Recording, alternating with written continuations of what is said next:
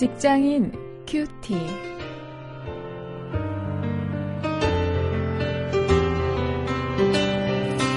여러분 안녕하십니까? 6월 13일 오늘도 사도행전 4장 32절부터 5장 11절까지의 말씀을 가지고 오늘은 일터 윤리에 대해서 함께 생각을 하십니다.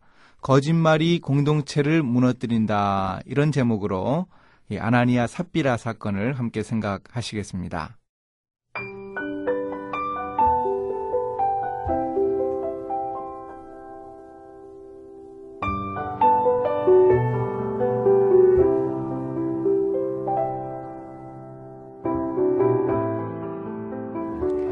믿는 무리가 한 마음과 한 뜻이 되어 모든 물건을 서로 통용하고 제 재물을 조금이라도 제 것이라 하는 이가 하나도 없더라. 사도들이 큰 권능으로 주 예수의 부활을 증거하니 무리가 큰 은혜를 얻어 그 중에 핏절한 사람이 없으니 이는 밭과 집 있는 자는 팔아 그 판 것의 값을 가져다가 사도들의 발 앞에 두매 저희가 각 사람의 필요를 따라 나눠주미러라. 구브로에서 난 레위족인이 있으니 이름은 요셉이라. 사도들이 일컬어 바나바 번역하면 권위자라 하니 그가 밭이 있음에 팔아 값을 가지고 사도들의 발 앞에 두니라. 아나니아라 하는 사람이 그 안에 삽비라로 더불어 소유를 팔아 그 값에서 얼마를 감춤해 그 아내도 알더라. 얼마를 가져다가 사도들의 발 앞에 두니 베드로가 가로되 아나니아여 어찌하여 사단이 내 마음에 가득하여 네가 성령을 속이고 땅값 얼마를 감추었느냐? 땅이 그대로 있을 때에는 네 땅이 아니며 판 후에도 네 의미로 할 수가 없더냐? 어찌하여 이 일을 내 마음에 두었느냐? 사람에게 거짓말한 것이 아니요 하나님께로다. 아나니아가 이 말을 듣고 엎드러져 혼이 떠나니 이 일을 듣는 사람이 다 크게 두려워하더라.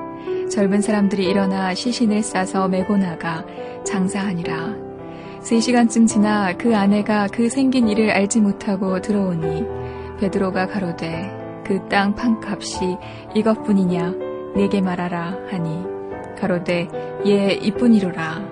베드로가 가로되 너희가 어찌 함께 꾀하여 주의 영을 시험하려 하느냐 보라 네 남편을 장사하고 오는 사람들의 발이 문 앞에 이르렀으니 또 너를 메어 내가리라 한데 곧 베드로의 발 앞에 엎드러져 혼이 떠나는지라 젊은 사람들이 들어와 죽은 것을 보고 메어다가 그 남편 곁에 장사하니 온 교회와 이 일을 듣는 사람들이 다 크게 두려워하니라.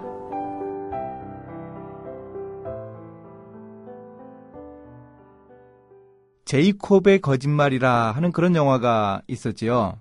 유대인 포로 수용소에 있던 한 사람이 어, 엉겹결에 거짓말을 하게 되었는데 그 거짓말이 당시 어, 꿈 없이 살아가던 그 유대인들에게 희망을 주고 결국 공동체를 살리는 어, 그런 모습을 볼 수 있었습니다. 그런데 오늘 우리가 보는 이 모습은 초대교회 공동체에서 거짓말이 공동체를 무너뜨리는 그 정반대 이야기가 되겠습니다.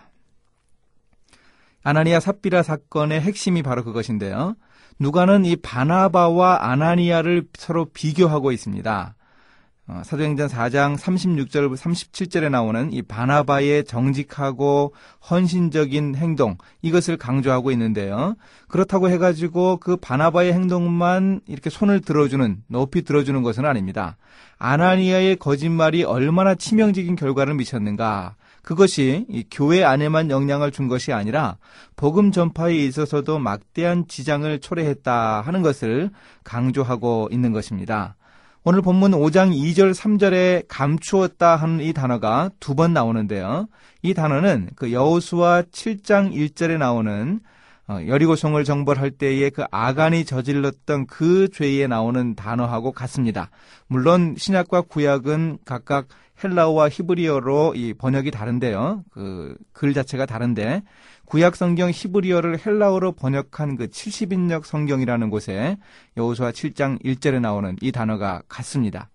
그래 이 사건의 핵심이 바로 탐욕으로 인한 거짓이 이스라엘 공동체를 무너뜨린다고 하는 것이죠.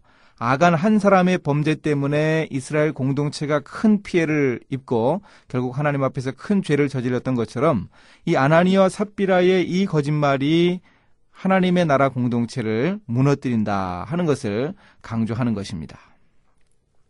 또 하나 중요한 것은 이 탐욕이 낳은 엄청난 결과에 대해서 여기서 누가가 이야기하고 있습니다. 아나니아 사건은 그 성령 강림 사건 후에 잘 나가던 초대 공동체가 엄청난 위기를 겪는 모습을 보여주고 있습니다. 한 사람의 탐욕과 거짓말이 교회 공동체를 무너뜨릴 수도 있다 하는 점을 경고하는 것입니다. 그러므로 우리도 이 세상에서 살 때 우리가 좀 이런 인식을 할 수 있어야 합니다. 우리 자신이 하나님 나라의 대표 선수라 이런 점을 좀 우리가 꼭 기억해야 합니다.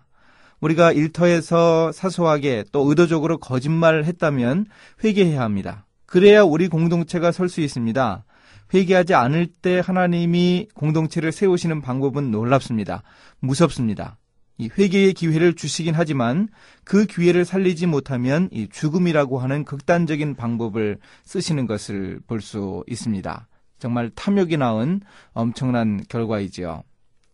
이제 이 사건을 보면서 우리가 실천거리를 한번 찾아보십니다. 우리 일터에서도 거짓말하는 경우 있고 또 욕심 부리는 경우가 있는데 그 원인을 가만히 생각하면 이 우리 자신의 탐욕 때문이죠. 어떤 경제적인 이익이라든가 내가 손해 볼 것을 피할 수 있는 그런 이유 때문에 우리가 주로 거짓말을 하게 되지 않습니까? 이런 거짓말이 공동체를 무너뜨린다고 하는 사실을 우리가 꼭 기억해야 합니다. 우리의 일터에서 또 우리의 가정에서 부부간에 또 부모 자식 간에 또 우리 교회에서 우리의 인간관계에서 거짓말하는 것은 공동체를 무너뜨리는 행동이라는 것 우리가 꼭 명심할 수 있어야 하겠습니다. 이제 기도하시겠습니다. 하나님 제가 일터에서 거짓말하지 않게 하옵소서. 욕심 때문에 크고 작은 거짓말을 합니다. 저 자신뿐만 아니라 제가 속한 공동체를 무너뜨리는 것이 거짓말이라는 사실을 기억하게 도와주시기를 원합니다. 거짓말을 하지 않고 진실하게 이야기할 수 있고 진실하게 행동할 수 있는 정말 아름다운 그리스도인의 모습을 보일 수 있도록 인도하여 주옵소서. 예수님의 이름으로 기도했습니다. 아멘.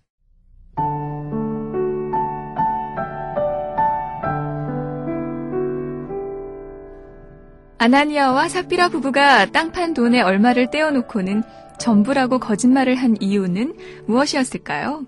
당시에 땅 있는 사람들은 다 팔아서 헌금해야 한다는 의무가 있었던 것도 아니었어요. 제가 생각하기에는 꽉 먹고 알 먹으려는 욕심 때문이었던 것 같습니다. 명예도 얻고 돈도 얻으려 한 것이죠. 아마도 구브로 출신의 바나바가 땅을 팔아 다 바치자 예루살렘 교회의 핵심 인물이었을 것으로 보이는 아나니아는 일종의 라이벌 의식을 느꼈을 것 같아요. 돈 욕심도 나고 명예 욕심도 난 것이죠. 그래서 거짓말을 했을 것으로 보입니다. 자, 이런 거짓말은 엄청난 파괴력을 가지고 있죠.